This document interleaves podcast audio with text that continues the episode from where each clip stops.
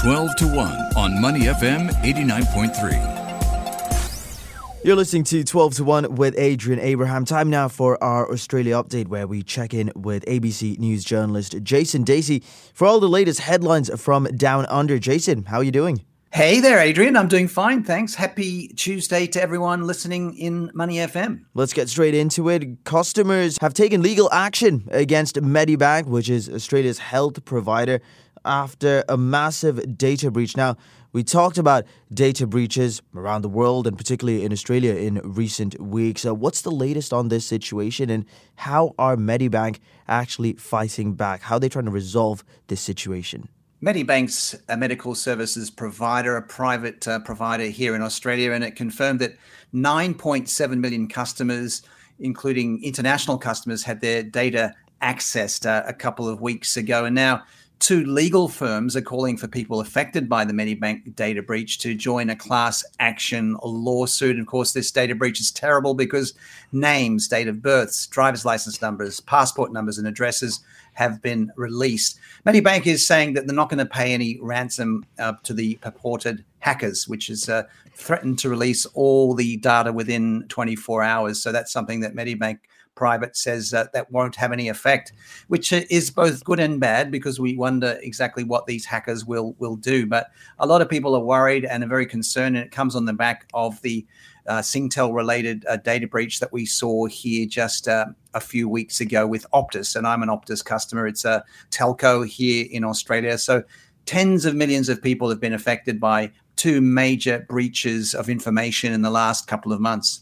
And we're also seeing a lot of social media accounts as well getting hacked. It's a time to be very careful. Change those passwords. But something like this, a massive data breach, I mean, um, the companies must be held accountable. Let's move on to how central western New South Wales are recovering from devastating floods. The towns remain um, isolated. It's the fifth major wave of floods in the last 19 months. Really, this is a terrible problem, Adrian. And, you know, we've spoken over the last year or so about all the natural disasters that have hit Australia.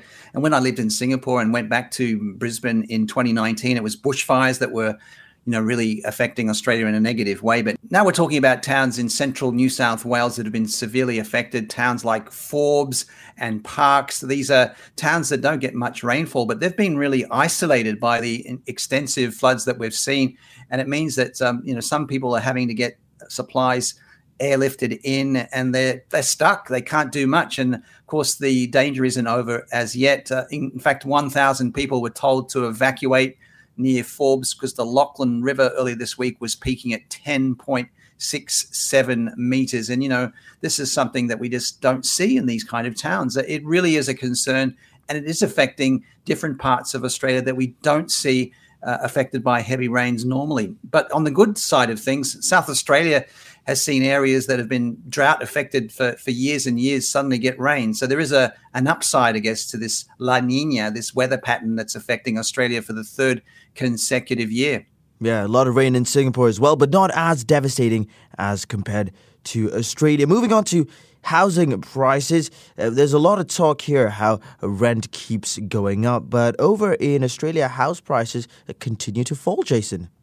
They are continuing to fall. Australia's median property value dropping by 1.2% in October to $721,000. In Singapore terms, it's around $700,000. And the rate of falls has eased in Sydney and in Melbourne, but gathered momentum where I am in Brisbane, where home values are now falling the most rapidly of any capital city or rest of state region. That's according to CoreLogic, which compiles this kind of uh, data. The median price for Adelaide, for example, is now seven. Uh, sorry, four hundred and thirty-six thousand four hundred and sixty-two. But where I am in Brisbane, it's eight hundred and seventeen six hundred eighty-four dollars.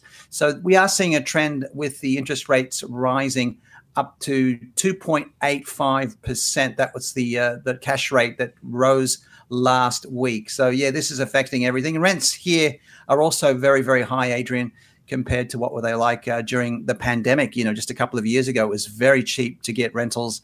Things have changed a lot since then. Plenty has changed, and as rents keep going higher, people have to find more affordable accommodation.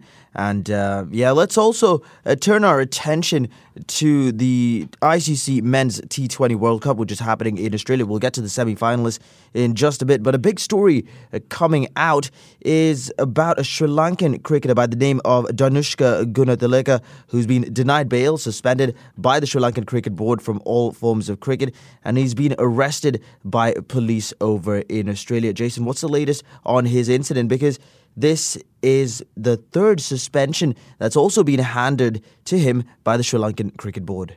This is a big story in Australia. Danushka Gunatilaka, as you mentioned, arrested and charged with alleged repeated sexual assault of a Sydney woman he met through an online dating app.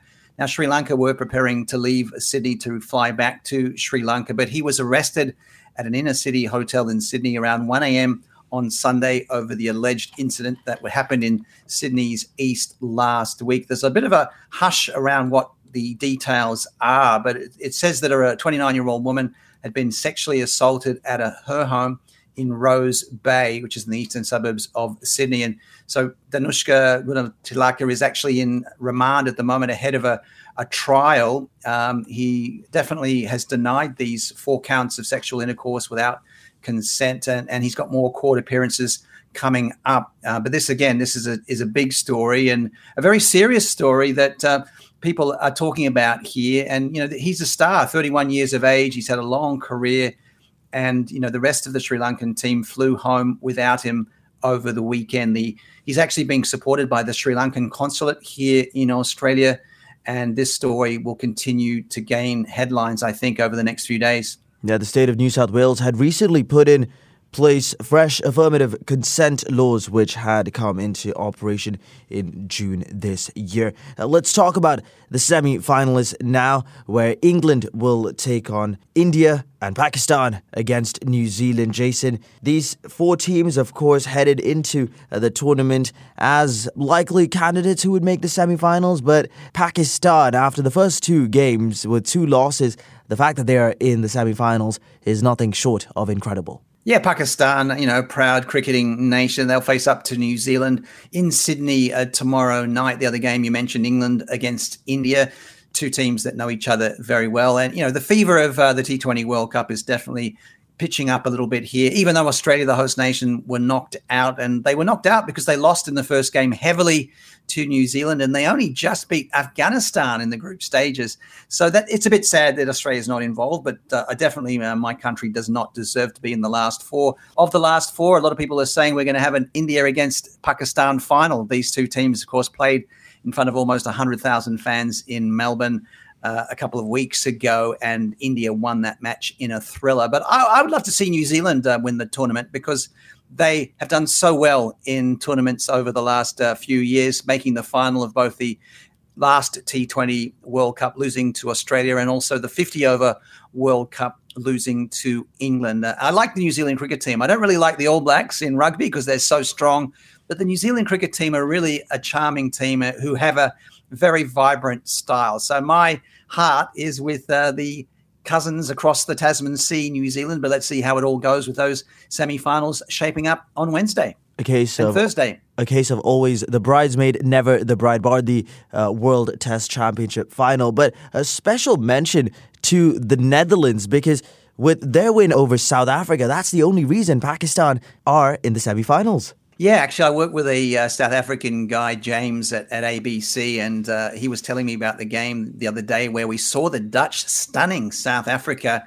And, you know, he was a bit worried about it because, of course, there's the historical ties between the Dutch and, and South Africa. And he said the South Africans just weren't up for it from the, you know, from the get go.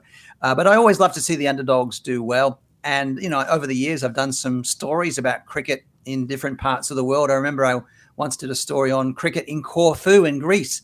So it is funny that some of these uh, European countries are doing well in cricket. Ireland is another one that did quite well in the tournament. Yeah. Uh, I watched their, them doing quite well, uh, uh, you know, in some of the group games and Zimbabwe as well.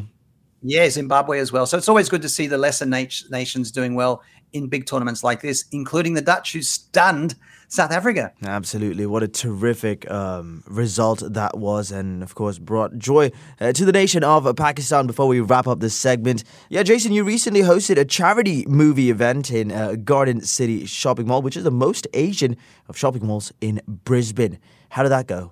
It went well. It was uh, Mrs. Harris Goes to Paris it was a movie that was put on for a lot of the seniors who were in the radio audience for my station in Logan City near Brisbane 101 FM. So I went there. There was a morning tea, and I had the mic, and I was, you know, talking to people there about the movie, and you know, just great to be there in a weekday morning. Lots of old people there having a good tea and coffee. But I've got to talk to you about the shopping mall that I was doing at. It's it's my favorite uh, shopping mall in Brisbane, and my wife loves it too. She's from Hong Kong, Garden City. It's in the south side of Brisbane. It's a massive uh, shopping mall. There are so many shops. It's it was actually opened uh, quite a few years ago, but it has 470 specialty shops, cafes, restaurants, and other services and food vendors. And my favorite is something called 8th Street Garden City. It's like a a street of Asian food. You've got very Thai, you've got lemak, which is, of course, some Malaysian stuff. You've got barbecue style.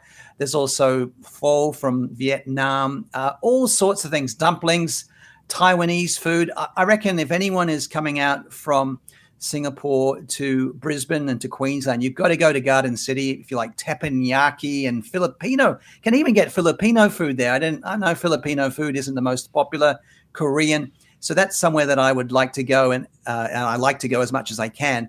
And when I'm there, it reminds me of being back in Singapore. It really does. So I get a bit homesick uh, when I am in Garden City. So it was fun to do this uh, charity event and also walk around the mall and, and pick up a couple of goodies there in uh, Garden City in Brisbane. That only means one thing. You need to head back down to Singapore as soon as possible, maybe in the next couple of months, Jason.